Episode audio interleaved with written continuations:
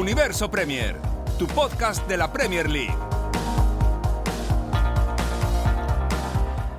Hola, ¿qué tal? Bienvenidos a Universo Premier. Yo soy Álvaro Romeo y hoy tenemos un programa que estará básicamente centrado en estos partidos que hemos tenido entre semana, porque ha habido seis partidos de Premier League entre el martes y el miércoles, amén de un partidito como el lunes, el eh, Everton-Tottenham, que concluyó con empate a uno. Antes de ir con los resultados, me gustaría hacer una pequeña apreciación, y es que creo que lo del West Ham United y Leo Bachanian, que está a mi lado, aquí puede que coincida, empieza a ser un poco insostenible, porque de todos los resultados que hemos tenido eh, en mitad de la semana, el 1-5 que le acaba de cascar el West Ham United al Newcastle, el Newcastle United al West Ham United, es uno de esos resultados duros, es uno de esos resultados que marcan y la imagen del London Stadium prácticamente vacío, mientras el Newcastle United hacía un rondo en el centro del campo en los últimos minutos del partido, es muy fea. El West Ham United ahora mismo no está en puestos de descenso, pero sí que está metidísimo en la pelea por eludir el descenso. Le queda la Conference League, pero yo no sé hasta qué punto eso va a satisfacer del todo a los dueños del West Ham United como el equipo se vaya eh, por la gatera hacia la Championship y la situación de David Moyes empieza a ser cada vez más insostenible. No por la derrota contra el Newcastle United, que dentro de lo que cabe es comprensible por la dinámica que viene trayendo uno, por la dinámica que viene trayendo otro, sino por lo abultado del resultado y por el hecho de que el West Ham United en ningún momento ha parecido que podía ganar ese partido. Es verdad que con el 1-2 en un momento dado hemos podido pensar, sí, igual el West Ham United se acerca al Newcastle United y puede conseguir el empate, pero la segunda parte del Newcastle United ha sido... Eh, un constante martilleo sobre la portería de, de, Fabianski y al final la derrota ha sido dolorosísima. Y como en esta temporada estamos teniendo tantos ceses de entrenadores, algunos con más merecimiento que otros, no me extrañaría que David Moyes, que lleva toda la temporada jugando con fuego, no esté para cuando empiece la próxima jornada. Esta es pura especulación, luego hablaremos algo que es menos especulativo. Quién se sentará en el banquillo del Chelsea dentro de muy poquito. Pero antes, Leo, es que lo del West Ham United empieza a doler verlo. El 1-5 es demoledor. Sí, y además cuando me parece que también esta cuestión de, efecto dominó, cuando se empieza a ver que otros equipos ya sin pensárselo dos veces dejan entrenadores en el camino, eh, probablemente la dirigencia del West Ham se comience a preguntar bastante más tarde que temprano al final del día porque han tenido oportunidades a lo largo de la temporada para darse cuenta que realmente no, no arrancaba el tren del, del West Ham en esta, en esta temporada que tuvieron oportunidades quizás de, de terminar el, proceso con, con, David Moyes. A esta altura, bueno, ahora es difícil pensar quién pudiera agarrarlo con nueve partidos por, por jugarse, ¿no? Diez partidos. Quizás Rafa Benítez, no sabemos. Hmm. Esto siempre y cuando es que finalmente David Moyes no, no continuase en el cargo. Pero es que este, un resultado como el de esta noche es de, de aquellos que solemos decir Saca técnico. Desde luego, recuerdo los resultados. A ver, el lunes, eh, un resultado que está disgregado de esta, este grupúsculo de partidos de entre semana. El lunes, el Everton y el Tottenham empataron a uno en un encuentro en el que el Everton sacó un punto prácticamente in extremis con un golazo de Michael King desde fuera del área. Y ya el martes, el Bournemouth perdió en casa por 0-2 frente al Brighton Anjo en otro grandísimo partido del equipo de De Cherby, con un gol además de Evan Ferguson, el irlandés, que está siendo una sensación esta temporada. El Leeds United le ganó 2 a 1 al Nottingham Forest, un resultado fundamental para el Leeds United, porque era un encuentro directo contra un rival en la lucha por evitar el descenso. El Leicester City caía en casa frente al Aston Villa. Leo Bachanian 10 victorias de Unai Emery en 16 partidos de Premier League con el Aston Villa y dos empates. Es decir, Unai Emery ha conseguido 32 puntos de 48 posibles con el Aston Villa, tomando el equipo a mitad de temporada, con un mundial de por medio, jugadores que se fueron. Eh, y hay que decir claramente que este equipo eh, ahora mismo es uno de los huesos duros de roer de esta Premier League y puede soñar con toda la legitimidad del mundo por estar en Europa la próxima temporada. El Aston Villa le ganó por 1-2 al Leicester City. 10 triunfos de la mano de Mary en Premier, 14 por ejemplo lleva el Newcastle en lo que va de la temporada. Ya está. Eh, Me lo has dicho todo. Es una barbaridad lo de, lo de una de Mary, que venía de ganar el sábado en Stamford Bridge haciéndolo muy bien, sobre todo el, segundo tiempo, y pueden soñar, claro que sí, con Europa. Ahora iremos con la clasificación. El Chelsea y el Liverpool empataron a cero, luego haremos un repaso extensivo de ese partido, y ya el miércoles el Manchester United le ganó 1-0 al Brentford y el West Ham United eh, cayó en casa por 1-5 frente al Newcastle United. Eh, antes de ir con la clasificación, varias eh, noticias. como bien saben, Graham Potter fue cesado el pasado domingo y Bruno Saltor estuvo en el banquillo del, del, Chelsea, el que fuese capitán del Brighton Hove Albion y Brenda Rogers también fue cesado el pasado fin de semana en el banquillo del Leicester frente a Aston Villa se sentó Mike Stowell, técnico interino. ¿Va a ser Bruno Saltor el técnico del Chelsea de acá hasta final de temporada?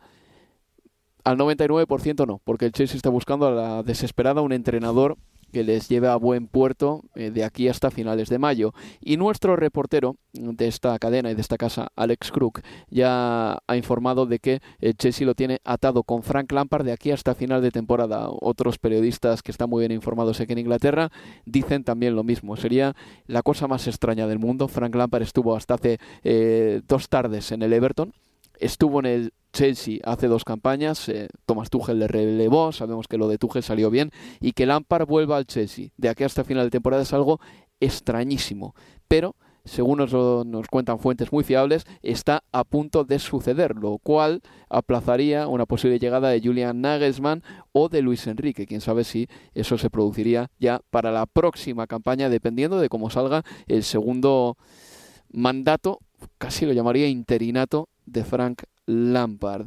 Em, y una noticia más, antes de ir con el resto de resultados y con la clasificación, es el hecho de que Ceferin, el, em, el presidente de la UEFA, va a ser otra vez presidente durante los próximos cuatro años. Será su tercer mandato y luego haremos un pequeño repaso a su vida y sobre todo a su obra, obra como presidente de la UEFA, porque ha tenido años muy turbulentos el eh, dirigente esloveno. La clasificación de la Premier League ahora mismo, con estos partidos que se han jugado entre semana más el del lunes, queda de esta manera. Eh, tercero en la clasificación es el Newcastle United con 53 puntos. Cuarto es el Manchester United con 53, el segundo es el City con 64 y el primero es el Arsenal con 72, pero esos dos comen aparte, esos dos están peleando por el título.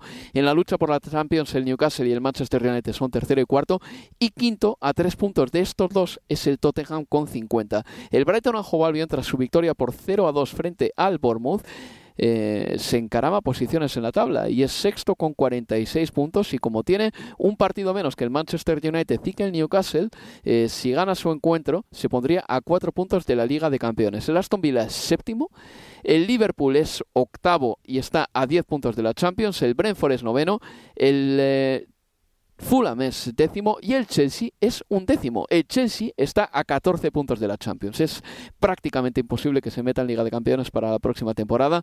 Como mucho su pelea es intentar entrar en la UEFA Europa League o si no la Conference League para la próxima campaña.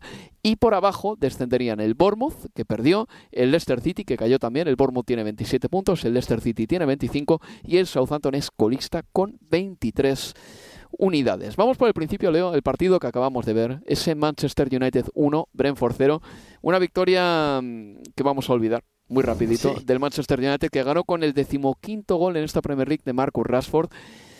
Había bajas en el Manchester United, pero eso no debe ser excusa para el pobre juego que hemos visto por parte de los Diablos Rojos en casa. Dicho lo cual, Old Trafford esta campaña se está convirtiendo en un feudo para el Manchester United que está sacando muchos puntos aquí. Sí, porque si vamos a la tabla de local, el United eh, ha cosechado 33 puntos, está tercero. En esa faceta el Arsenal ha cosechado 38, el City 37, 33 puntos en casa para los de Ten Hag, que hoy ganaron y ganaron bien. Eh, tampoco creo o considero que la presentación de hoy haya sido eh, diametralmente opuesta a lo que se vio el, el domingo en términos de, del juego. Eh, creo que colaboró también muchísimo que el Brentford sí eh, llegó decidido a esperar con una línea de 5 o entre que David Raya y Humo y Ivan Antonio no, no, hubiera más de 30 35 metros dejándole toda la iniciativa al United desde el arranque, cosa que ante el Newcastle obviamente eso no ocurrió porque fue un equipo que buscó el triunfo desde el primer minuto, el conjunto de, de Eddie Howe, entonces ya no solo que obligado por la situación, el United porque venía ya de tres partidos sin victorias y porque Newcastle parecía que comenzaba a sentarse más que el United en la tercera plaza y porque por detrás del cuarto lugar asoman varios otros eh, equipos. Esa era la obligación de United de ir en busca del triunfo, pero además ayudado porque otro, porque la visita en este caso no venía con la con eh, fervorosamente a intentar jugar eh, cerquita de, David De Gea. En ese contexto, el United no generó demasiadas situaciones, pero sí controló el partido. Sí tuvo acercamientos, avistajes al área de, David Raya. En el minuto 27 termina encontrando la diferencia con un gol de, Marcus Rashford, aunque estuvo muy inteligente Savitzer, bajando la pelota de cabeza en el, en el área chica. Bien Rashford que sale rápido también de la posición adelantada y después define de primera y con, y con cara interna. Y ya en la segunda parte ante un Brentford que es verdad, se adelantó algo más, Álvaro. Eh, intentó jugar algo más cerca del área de, United. Podemos contar apenas una sola situación de peligro, la que tuvo Kevin eh, ya del eh, futurista alemán, el que juega con la casaca número 9, que ingresó en el segundo tiempo en lugar de, de. Tuvo un mano a mano con eh, David De Gea, desbarató muy bien el arquero de, del conjunto local. Eso fue lo último, lo único prácticamente que tuvo el conjunto de, de Thomas Frank, lo que no quita que están haciendo un campañón, pero para el Manchester United y su lucha por eh, quedar entre los cuatro primeros de, esta Premier, más allá de lo que ocurra o pueda ocurrir en, en la Europa League, hoy era muy importante el triunfo y sobre todo pensando en que el United, el Newcastle United, y seguramente lo sabía en el vestuario, estaba haciendo los deberes en el este de Londres. Tocaba ganar, Leo, porque después de mm, coronarse como campeón de la Carabao Cup, el Manchester United no había ganado un solo partido de Premier League. Había perdido 7-0 con el Liverpool, empatado a 0 con el Southampton y en el último encuentro perdió por 2-0 frente al Newcastle United. A mí no me ha gustado en exceso el Manchester United, pero sí que le concedo una cosa y es el hecho de que es un equipo bastante fiable, en el sentido de que atrás tiene a gente, o ha tenido hoy a gente como Barán y Lisandro Martínez, e incluso David De Gea, que apenas han sufrido hasta algunos destellos de la segunda parte. Uno, em, un error de David De Gea, que ha esperado demasiado a soltar la pelota y se le ha hecho de encima a Iván ha chutado hacia adelante David De Gea, quitándose la pelota de encima, el balón ha rebotado en el delantero de Brentford y casi entra en la portería. Y la otra ocasión, la que tú mencionabas de Sade.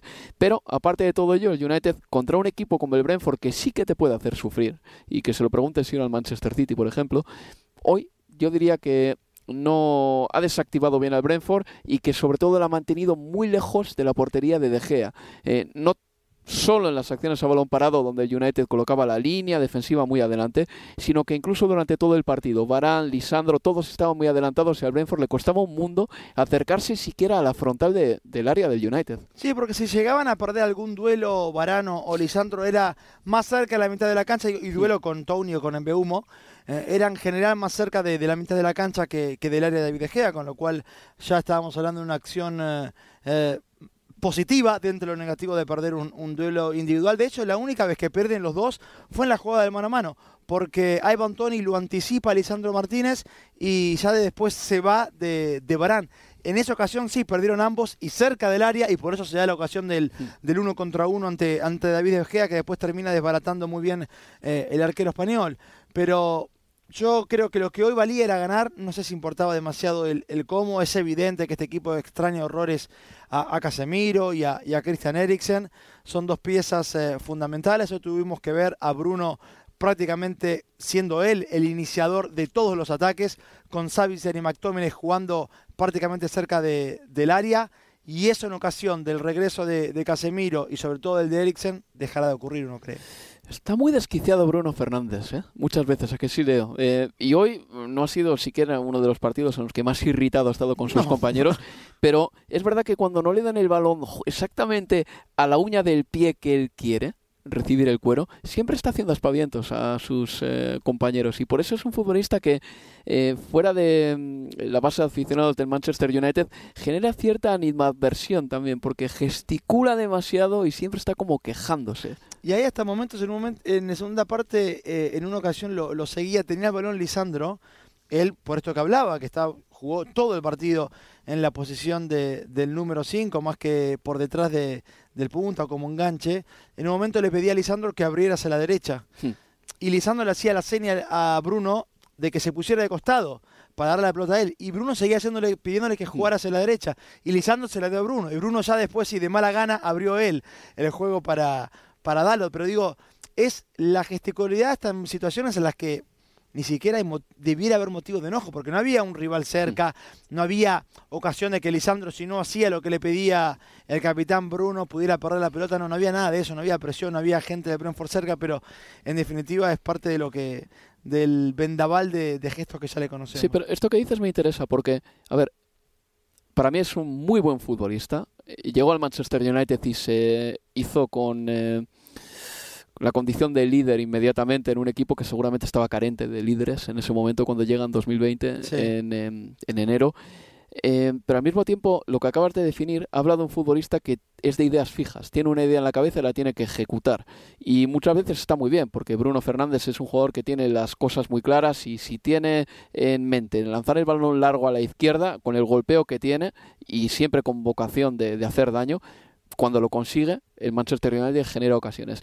Pero los grandes centrocampistas normalmente son jugadores que tienen muchas ideas en la cabeza durante la misma jugada. Y si tienen que cambiar de idea, cambian de idea. Bruno Fernández no es de esos, es muy tozudo con su jugada. Y ahí me lo demuestras, Leo. Sí, porque ya, a ver, terminó haciendo lo que le pedía Lisandro. Cuatro, cinco, seis segundos después, cuando quizás en la jugada ya tenías otro tipo de opciones y le pedía otra cosa. Pero él quería el pase a la derecha y ocurrió un pase a la derecha un gran jugador, ¿eh? de todas maneras. Está, lo estaba mirando antes, a un pase de gol más de llegar a los 50 pases de gol con el Manchester United. Y esta campaña ya ha dado seis asistencias, sigue marcando goles. Y si el Manchester United, esta campaña quiere ganar un título, que puede ser la FA Cup o puede ser también la Europa League, ¿por qué no? Yo creo que Bruno Fernández tendrá mucho que decir en esas eh, instancias finales de esa competición. Vamos a hablar, Leo, del Newcastle United, porque está un puesto por delante del Manchester United, empatado a puntos con ellos. Por cierto, el Manchester United ha sumado hoy su victoria 16. La temporada pasada sumó exactamente 16 victorias, pero en la jornada 38, no después de 28 partidos. Pero pasamos al Newcastle, que hoy le ha metido una tunda de escándalo al West Ham. Lo que más me gusta del Newcastle United, ¿sabes qué es? Que, al igual que le pasa al Arsenal, eh, hay una serie de jugadores que se han subido a la ola positiva y como todo el equipo más o menos funciona, si tú cambias una pieza y metes a un tipo como Murphy, empieza a funcionar. Murphy en el equipo de Benítez a mí me parecía un futbolista que sufría, porque estaba eh, en el Newcastle de Benítez, porque estaba dedicado a tener que defender un montón de veces. En el Newcastle United de Eddie Howe, entra en un 11 que funciona a las mil maravillas y de repente él reluce también. Hoy había repetido titularidad y también ha sido capaz de marcar la diferencia. Absolutamente. Willow, que había sido una de las figuras el domingo ante el United, fue al banco de los suplentes y Murphy, que también había estado de entrada ante el conjunto de Ten Hag, repitió en el 11 titular en el, en el este de Londres. Y yo creo que lo mejor de Dijau de este Newcastle, en, definitiva, me parece, es que cuando se mira el 11 difícilmente. Pasa que asociamos ahora directamente a que es el club más rico del mundo por los capitales que llegaron a la institución.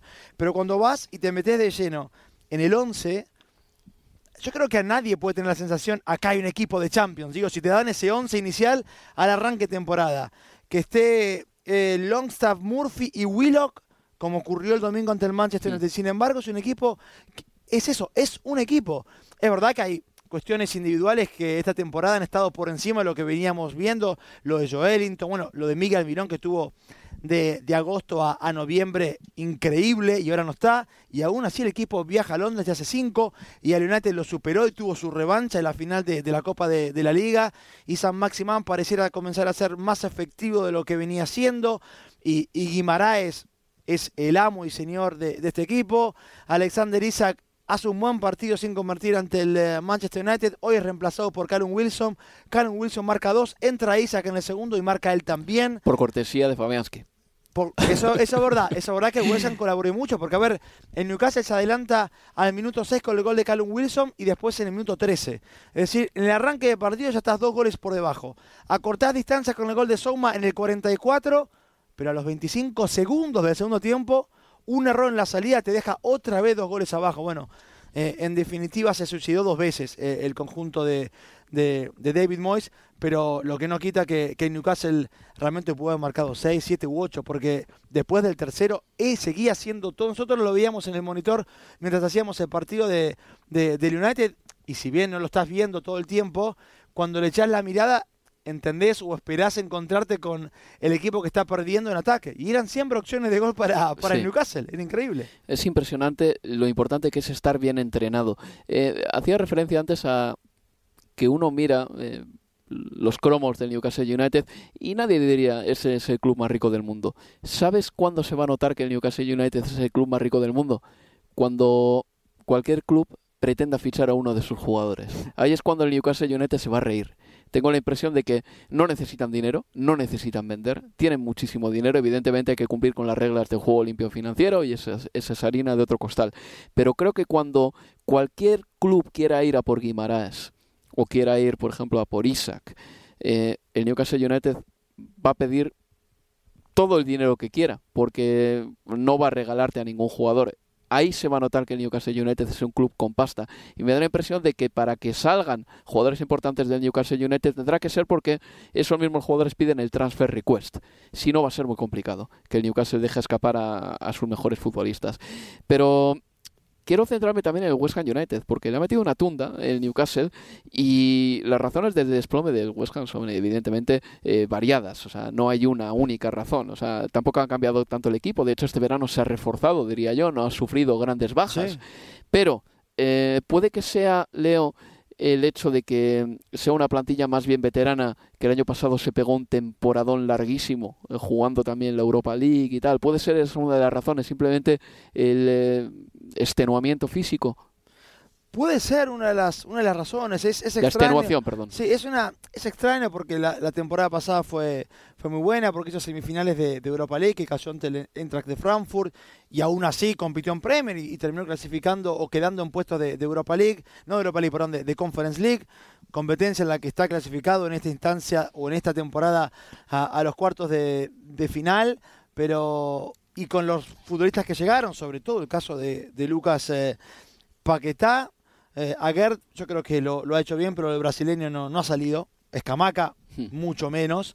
Pero es evidente que han llegado a un punto de, de, ya no, no tomar las ideas de, David Moyes. Yo creo que ya se nota dentro del torneo de juego que es un equipo que por lo menos por el entrenador no juega, por su entrenador no, no lo está haciendo. Eh, el domingo ante el Southampton eh, ganó, es cierto, pero es que el Southampton tuvo un remate en el travesaño, un remate en el poste y lo sufrió y mucho y daba la sensación viendo ese partido de, del West Ham que le iba a costar mucho ante un Newcastle que le ganaba al United ese mismo, ese mismo día y hoy quedó demostrado. Eh, por eso me parece que lo de David Moyes y más allá de pensar de que es difícil alguien que pueda cambiar la dinámica de acá lo que queda, es que el equipo ya no le responde. Ahora, las razones, evidentemente o seguramente no será solo una, la cuestión física podría ser quizás eh, uno de los aspectos. Me hace pensar, por ejemplo, a, la cuestión Liverpool, si querés, en ese caso, que la temporada pasada hmm. lo jugó todo, 62 partidos, y esta temporada la cuestión física sí se nota, no es el equipo intenso que era, pero es que West Ham tampoco era ese estilo. Eh, por eso digo que quizás en ese en este caso en particular jueguen otras otras razones, pero que ha tocado fondo con la derrota de hoy, creo que sí. Yo creo que también y me da la sensación de que los hombres que deberían estar eh, encargados de materializar las ocasiones no están dando la talla a esta campaña. De hecho, que Said Benrama sea el máximo goleador del equipo este año con cuatro dianas, al igual que Jarrod Bowen, es absolutamente insuficiente. Este equipo tiene a Bowen y Antonio, que en mi opinión deberían ser capaces de anotar cada uno de ellos 10 goles como mínimo en una campaña de Premier. Y esos 10 goles no van a llegar, de cada uno, digo. Sí. No, no, no, no va a ocurrir de acá a lo que queda. Es que era otro que venía para, para ponerse esas ropas de, dobles dígitos y tampoco va a ocurrir. Y no le gusta nada a David Moyes, porque es que no lo utiliza, apenas utiliza el delantero italiano. Yo tengo ganas por lo menos de verle cinco partidos consecutivos y ver realmente el auténtico nivel de este chico, pero bueno, es demasiado tarde para ello y vamos a ver si David Moyes tiene siquiera tiene siquiera la responsabilidad de poner el siguiente 11 del West Ham porque esta derrota es realmente dura. Vamos a hacer una pausa y a la vuelta seguimos con más Universo Premier. Universo Premier, tu podcast de la Premier League.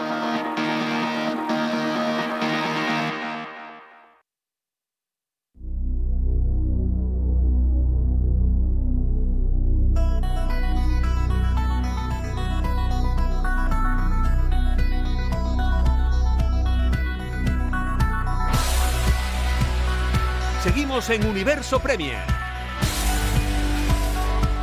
Con la voz de un servidor, Álvaro Romeo, y con Leo Bachanian. Leo, antes de seguir con la Premier League, mm, me gustaría hablar de Zeferin, porque Alexander Zeferin ha sido reelegido presidente de la UEFA y va a estar cuatro años más, a menos que suceda algo, que dimita, que se tenga que ir o algo por el estilo.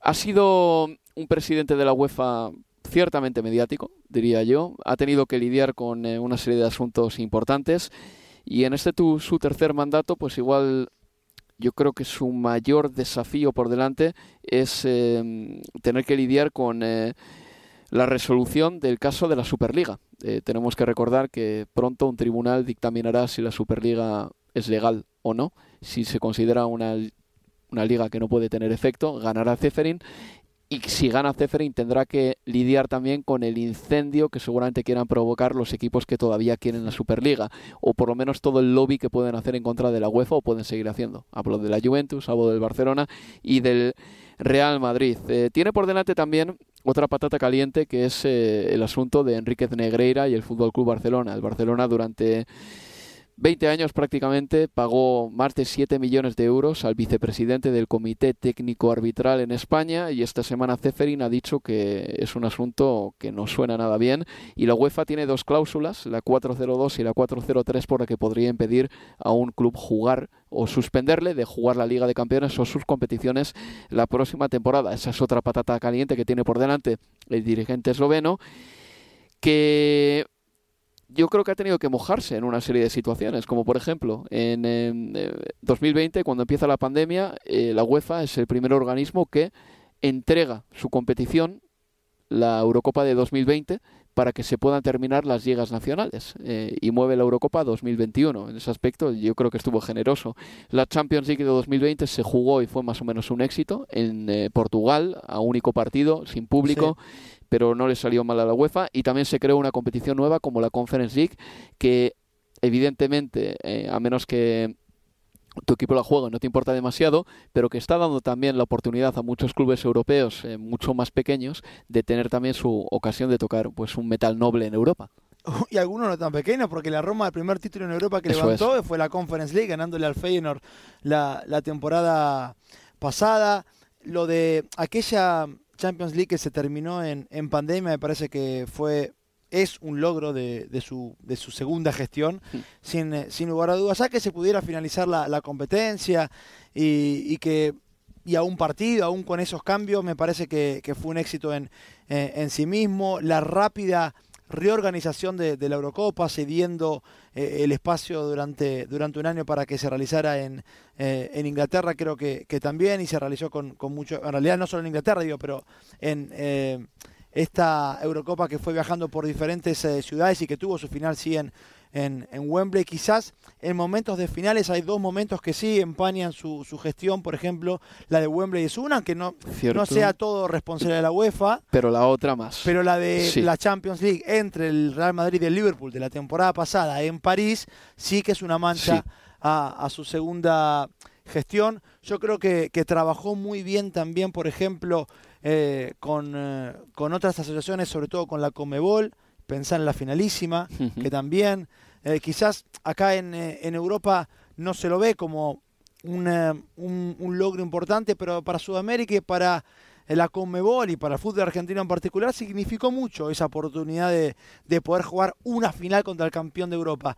Porque en Sudamérica en general se extraña mucho la Copa Intercontinental. Sí, El Mundial de Clubes terminó con eso que era para el sudamericano un mundial en sí mismo, enfrentarte al ganador de la Copa Europa o al ganador de la Champions. Bueno, la finalísima trajo ese concepto, ¿no? El campeón de, de Europa contra el campeón de, de América. Y se juega mañana en Wembley la finalísima de mujeres femenina. la femenina. Eh, Inglaterra frente a Brasil. Eh, por eso yo creo que en todos, para lo que ocurrió que vos describías muy bien la cuestión de, de la Superliga, que veremos en, eh, en qué queda, yo creo que en línea la Nations League, que también es un acierto enorme. Me parece que le dio competitividad a jornadas de, de parones internacionales que antes no representaban lo mismo, aunque ahí sí es un golpe, si querés, para el fútbol sudamericano. que nos es. quedamos sin eh, selecciones fuertes con quien jugar amistosos. Pero por eso yo creo que en definitiva, cuando mira, vamos repasando cuestiones, eh, termina siendo, yo creo, le veo más cosas positivas que, negativas a, la segunda gestión de, de Seferín. Yo creo que fue intervencionista. Em, porque uno puede ser presidente desde el inmovilismo, eh, como decimos en España, fumarte un puro y no hacer nada. Eh, pero no, Ceferín hizo cosas y yo creo que por ese lado mm, no se le puede negar que haya tratado de mover formatos, de de, cambiar cosas que parecían un poco estancadas, como por ejemplo los interminables amistosos que se jugaban en las jornadas de, selecciones. Y para mí está poco ponderado y poco valorado el acto de generosidad de la UEFA entregando las fechas de la Eurocopa 2020 para que se terminasen las ligas locales, porque no tenía por qué y sin embargo la, UEFA lo terminó haciendo. Ahí yo creo que sí que ganó un punto también la UEFA seguramente con eh, el resto de ligas, de decir, mira, yo os he hecho este cable, pero vosotros quizá en un futuro me tengáis que devolver o deber algo también. Pero bueno, eh, yo creo que el mayor espectro que se cierne sobre Ceferín es el tema de la Superliga. Dependiendo de lo que pase en esa resolución que se tomará, imagino que dentro de poco, sobre si la Superliga puede seguir adelante o no, es legal o no, dependiendo de lo que pase, Ceferín tendrá un mandato más o menos caliente o más o menos estresante. Aparcamos ese tema y vamos a seguir hablando de la Premier League. En concreto, del Chelsea 0, Liverpool 0. Ese partido lo estuvo narrando con nosotros el martes José Carlos Cueto. 0-0 en el marcador. José, ¿qué tal?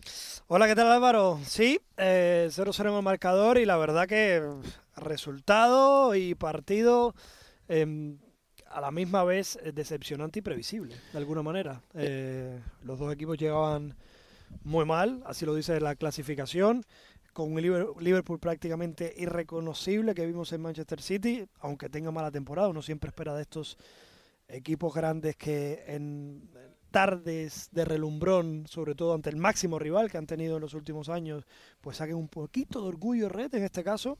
Y por parte del Chelsea venía de caer en casa ante Aston Villa, una oportunidad ante un Liverpool no solo con la moral baja, sino que también con muchos cambios en el 11, que para mi gusto no sé qué tipo de mensaje quería mandar Klopp.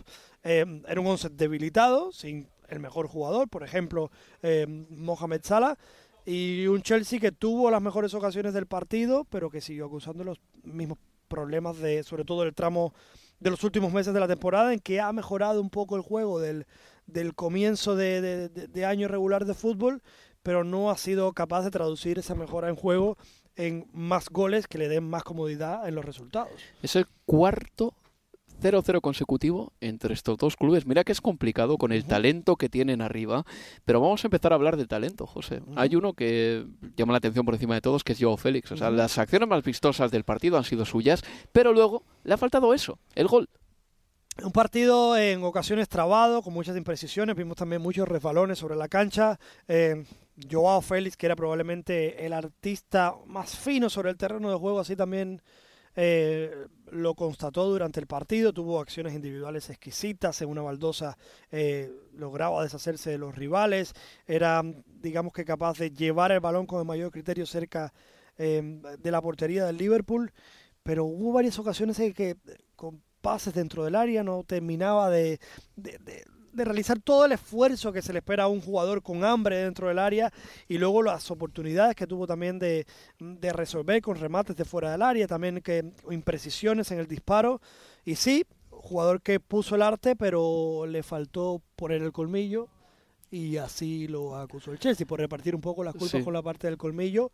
Dos ocasiones también muy claras que tuvo Mateo Kovacic, una que se fue bien resolviendo de Allison, pero luego quizás fue, a pesar de que la acción defensiva de Conate es buena para sacarla bajo palos, quizá el remate fue eh, bastante tímido de Kovacic, no creo ni siquiera que haya llegado a mirar que venía un defensor a cubrir la zona de la portería por donde iba a llegar previsible, previsiblemente el remate, y luego también un mano a mano bastante claro con todo a su favor, que tira por encima y cuando también incluso tenía posibilidad de pasar atrás con el exterior del pie, dejar habilitado y con la portería vacía Kai Havertz. Y también nos, nos, olvidamos del mano a mano de Kai Havertz porque ha terminado siendo un gol anulado. Pero Kai Havertz ha fallado su mano a mano. Sí, sí, no era posición adelantada. Eh, ha fallado el mano a mano. Y luego el balón le ha rebotado en la mano, ha entrado en la portería, han anulado el gol. Kai Havertz también ha fallado mano a mano. Pero a lo que voy es que El Chelsea lleva ocho primeras partes consecutivas en Premier League sin anotar un gol. Es un dato para un equipo grande bastante serio. Eh, está Romelu Lukaku, cedido en el Inter de Milán. Eh, ya sé que ahora mismo ni Romelu Lukaku tiene muchas ganas de volver a Londres, ni seguramente el Chelsea quiera tener a Romelu Lukaku el año que viene. Pero el Chelsea necesita un delantero centro y el delantero centro les pertenece. Está Lukaku em, fuera y también hay jugadores con más gol en la plantilla, en este caso lo destacábamos durante el partido, como Pulisic, por ejemplo, o el propio em, Mason Mount. Pero te parece que, tiene más gol? minutos en el terreno de juego. No, no, no más gol que Lukaku, pero que son alternativas de gol que también tiene la plantilla y que tampoco se están utilizando. Son mm. dos jugadores que luego de rendir en grandes temporadas, por ejemplo con Tuchel, mm. pues estamos viendo un protagonismo muy muy bajo en la presente. Pero yo, yo creo que de los que estaban hoy en el banquillo, por mencionar también, eh, está Sterling. A, a Pierre-Emerick Aubameyang, que no se cuenta con él. No se cuenta con él. Eh, Lukaku está en el Inter. Yo creo que el año que viene el Chelsea necesita un delantero centro porque Armando Broya no le veo yo cargando con la responsabilidad goleadora del Chelsea una temporada entera cuando se recupere de su lesión. Está en el banquillo también Raheem Sterling, que no estaba recuperado al 100%, pero Sterling por lo menos en el City sí que ha dado temporadas de 20, 25 goles entre todas las competiciones. No ha tenido la misma regularidad en este eh, primer año del Chelsea, lo que decías. Eh, también eh, le pesó en este partido la, en el momento en el que entró. Eh, como decíamos, había muchas imprecisiones en la primera parte. A lo mejor si Sterling hubiera estado mejor de forma, hubiera aprovechado más en la primera parte los, resbalones que hubo para irse en carrera, en velocidad. También estaba defendiendo Símicas por ese costado. Ya cuando entra Sterling, Robertson está en el terreno de juego. El partido había bajado mucho ritmo y yo creo que eso tampoco favoreció de que Sterling pudiera brillar o siquiera tener alguna ocasión de peligro. Prácticamente ni se le vio. Lo mismo también le pasó, por otra parte, a Mohamed Salah en el lado contrario. Así es, Mohamed Salah que salió ya en la segunda parte. En el Chelsea jugó en Golo Si tú ves un centro del campo con Enzo Fernández, con eh, Kovacic y con Engolo Kanté y le preguntas a cualquiera quién es el que jugaría más adelantado, mucha gente te diría cualquier otro, pero no Engolo Kanté. Y sin embargo, Engolo Kanté ha sido el que ha jugado más cerca de los delanteros y ha hecho muy buen partido. Ha aguantado lo que ha aguantado, pero la verdad es que ha hecho 68 minutos de buen nivel. Ya el fin de semana contra el Aston Villa, eh, Kanté estuvo pisando posiciones bastante adelantadas. De hecho, tuvo una de las más claras del Chelsea con un remate cruzado que no entró por poco. Y yo creo que sí, em, em, están viendo obviamente que em, Enzo Fernández, además de la calidad con el balón en, los pies, también es un jugador que sabe mm, guardar muy bien la posición, que es muy difícil eh, pillarle fuera de sitio, que se coloca bien entre los centrales, que cuando le pasan el balón en situaciones de peligro eh, conecta al primer toque y libera las situaciones de, de, estrés y de presión.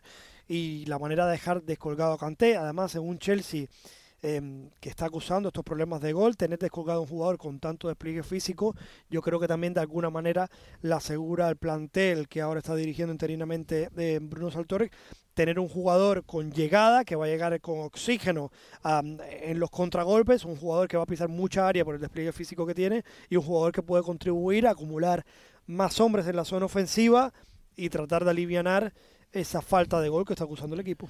Oye, pasamos al Liverpool. Eh, para empezar, Jürgen Klopp hacía un 11 mm, que nos parecía un 11 de castigo por lo que había sucedido días atrás en el estadio Etihad. Solo cinco de los que fueron titulares en el campo del Manchester City repetían hoy. Eran Alison Conate, Fabiño, Diego Llota y Jordan Henderson. Mohamed Salah en el banquillo, Cody Gakpo en el banquillo, Robertson en el banquillo también. Ha sufrido mucho chímicas en ausencia del escocés pero el Liverpool tampoco nos ha dado una reacción, que digas, eléctrica, de equipo que ha salido a demostrar al entrenador que se tienen que comer el campo para volver a complacerle. No ha sido ese tipo de actuación del Liverpool. Y decepción sobre todo con dos nombres, en este caso el de Roberto Firmino y el de Diego Llota. Hmm. Diego Llota al final jugó todo el partido, pero tuvo bastantes imprecisiones también, no eligió bien, en jugadas en las que a lo mejor elegía bien eh, eh, ejecutaba mal el final de la jugada y en el caso de Roberto Firmino no vimos al Roberto Firmino em, que baja mucho a recibir la pelota, que prácticamente se, se, posiciona como volante para darle más circulación y tampoco vimos un Roberto Firmino en ataque prácticamente desaparecido. Firmino sí fue sustituido, pero dos jugadores que en, teoría, bueno, en teoría no, que, que ocupan que juegan en la posición del campo que quizás el Liverpool, para mi gusto, tiene mejor cubierta en estos momentos con Diogo Jota, con Gakpo, eh, Mohamed Salah, el propio Firmino. Quizás donde más competencia férrea hay, también Darwin Núñez.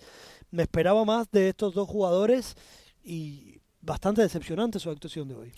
Y Trent Alexander-Arnold también ha sido suplente, que igual venía tocando, ¿eh? un poquito porque defensivamente no está aportando demasiado. Eh, ha sido una tónica durante toda la temporada prácticamente los problemas defensivos de, de Trent Alexander Arnold. Eh, se ha caído, no es la primera vez que se cae del 11, por hmm. cierto. Eh, eh, luego ha regresado, ha rendido a buen nivel, pero es un Trent Alexander Arnold que, repito, yo tengo mi pedrada en la cabeza. Me parece que es, que es un jugador que lo que mejor se va a hacer no lo define como lateral derecho. Me refiero a que se jugara en otra situación del campo se le juzgaría por todo lo bien que sabe hacer, que es un excelente golpeo de balón, una excelente capacidad asociativa, excelente capacidad también para llegar a línea de fondo y crear situaciones de peligro con los centros, pero no desde la posición de lateral derecho, donde tiene lagunas defensivas constantes. Los equipos contrarios han ido tomando nota de, de ello y esta temporada en en varias ocasiones, me atrevería a decir, está siendo eh, una zona por donde se desangra constantemente el Liverpool en los partidos. José, ya por último, eh, uno mira la clasificación y ve que el Brighton and Hove Albion está por y el Aston Villa está por encima del Liverpool y que el Chelsea está un décimo y que además de tener por delante al Brighton and Hove Albion, el Aston Villa también tiene por delante al Brentford o al Fulham. En este momento en este momento, ¿qué sería medianamente satisfactorio para Chelsea y Liverpool en la jornada 38? Yo creo que ahora mismo Chelsea firmaría entrar a la Europa League. ¿Conference o Europa League? Yo diría, diría que Conference League todavía yo creo que podría tener tiempo. Le saca cinco puntos el Aston Villa, que es el que ocupa esa posición ahora mismo. Yo creo que si se da una mejoría, todavía le puede alcanzar. Y el Liverpool complicado, complicado. Lo tiene algo más fácil para entrar a Europa League, pero va a estar ahí, ahí, ¿eh? Va a estar ahí, ahí. Es que esa reacción no llega. El Liverpool eh, sufre horrores para ganar partidos de manera consecutiva también. De vez en cuando te pega un palizón y te le mete nueve al, Mormo, al Bournemouth eh, o gana un partido en casa con un resultado medianamente convincente. Eh, como por ejemplo el 2 a 0 al Wolverhampton, al 7 0 al Manchester United, pero es incapaz de encadenar una serie de victorias consecutivas que le metan en el vagón de la Champions. En fin, José, gracias por estar aquí. Hasta la próxima. Cuídate. Ahí estaba la crónica de José Carlos Cueto. Leo, el próximo partido del Liverpool va a ser frente al Arsenal, pero el Arsenal evidentemente va a enfrentar ese partido sabiendo que es muy difícil ganar en Anfield, pero es favorito. Sí, es favorito. Yo creo que esta vez a Arteta no le va a hacer falta no usar los, los parlantes en, el centro de entrenamiento del Arsenal para... para eh, los altavoces. Los altavoces. Te digo para que me entiendan en España, Leo. para que se escuche el aliento de, de Anfield y los futbolistas eh, se amolden a, la presión que van a sentir. Yo creo que ya este Arsenal en la tercera temporada de, de Arteta es un equipo que en términos de, presión o de que el ambiente o el contexto lo, lo termine limitando en, en, términos de rendimiento, yo ya creo que eso no, no, ocurre. Obviamente que en el City esperarán que el, que el Arsenal se encuentre con el Liverpool del Manchester United y no con el Liverpool del Manchester City, para ver si le puede quitar algún, algunos puntos el, el, fin de semana. Vamos a escuchar a Jürgen Klopp al final del eh, Chelsea 0, Liverpool 0. This is our situation and we have to deal with it in our way. So, and some clubs obviously deal differently with it, and, and our club wants to do it different, so we have to do that. It's no problem at all. For tonight, it's okay, and from here we go. From here we go. De aquí en adelante, pues sepamos con lo que sea. A ver, eh, si fuese otro entrenador, Jürgen Klopp estaría cesado, seguro, seguro, pero al fin y al cabo hay un vínculo sentimental tremendo con Jürgen Klopp y también hay un vínculo sentimental con el que podría ser el próximo técnico del Chelsea, eh, al menos hasta final de temporada. Hablo de Frank Lampard. Mira que es rebuscado traerse a Frank Lampard si es que, si es que termina concretándose, eh, que parece que sí, porque así nos lo han dicho, nos lo ha dicho nuestro reportero estrella. Pero mira que sería una decisión que te la dicen hace dos meses y te parecería absolutamente incomprensible, inverosímil, imposible y como de, un metaverso del que estamos alejadísimos. Realmente, a ver, Yo ayer cuando lo veía en, eh, en, el partido ante el Liverpool pensaba, sin imaginar, eh, por favor, eh, de que podía darse esta situación, de que pueda tomar al equipo de manera interina hasta final de temporada. Sí pensaba si había estado desde que se fue en el en campo de, del Chelsea tan abiertamente en un palco. Sí recuerdo haberlo hmm. visto en Sky, digo, haciendo intervenciones para la televisión, pero no recordaba viéndolo siendo invitado por, por el club en, en Stamford Bridge, ya con lo cual era una imagen que creo yo no, no, no recordaba desde que dejó eh, el club en aquel momento para que lo tomara Tuchel y terminara ganando la Champions League en, en aquel año, en el, en el 2021. Es una situación que visto desde afuera no es de lo que uno catalogaría como lógica, pero nada ha sido lógico de la mano de los capitales estadounidenses en, el Chelsea hasta el momento.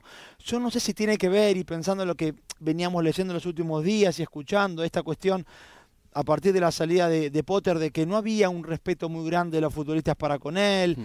eh, de que había muchos que en su momento se preguntaban cuál había sido la carrera como entrenador o como futbolista de, Potter y quizás, y el hecho de que se quedara ante la salida de Potter, alguien como Sartor, que los futbolistas si querés podían hacerse la misma pregunta, más allá que Sartor estuvo jugando eh, hasta hace seis o siete temporadas atrás en Premier, o menos todavía En, el Brighton, eh, quizás el hecho de terminar la temporada con un hombre al que llegue al entrenamiento y obviamente los futbolistas tengan una imagen que, que les merezca, si querés poner estos términos, respeto, algo que quizás no, no sé si sucedía tanto antes. De todas maneras, tiene que ser muy difícil ahora mismo entrenar al Chelsea. Graham Potter se encontró un equipo en una transición tremenda. Es el menos eh, culpable de todo, te diría, para mí, Potter, de esta situación. No, y eh, lo que, lo que terminaba mm, eh, filtrándose era que había entrenamientos en los que tenía que hacer un partido de 11 contra 11 y otro de 9 contra 9 porque tenía tantos jugadores que no podía ni em, organizar una sesión de entrenamiento corriente.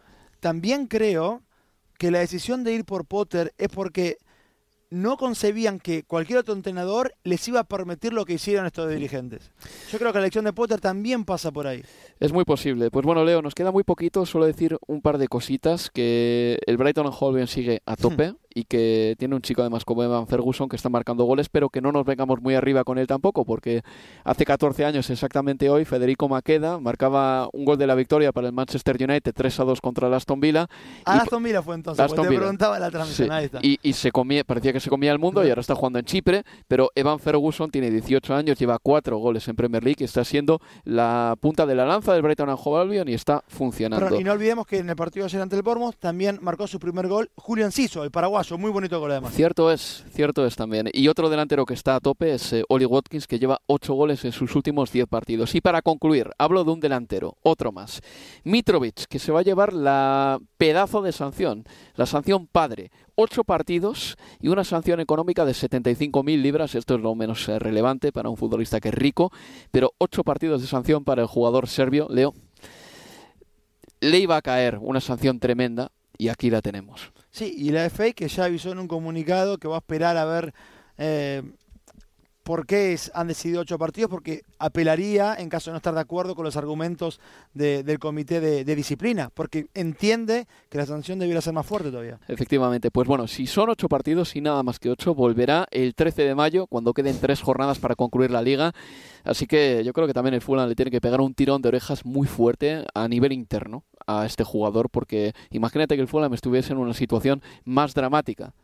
Sería como para decirle, oye, te has pasado de listo y tienes que pagarnos a nosotros también mucho dinero. Suspensión de, empleo y sueldo, por ejemplo.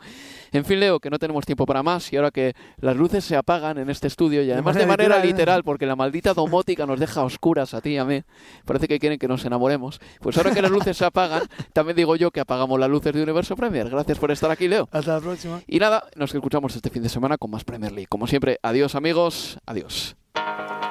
Universo Premier tu podcast de la Premier League.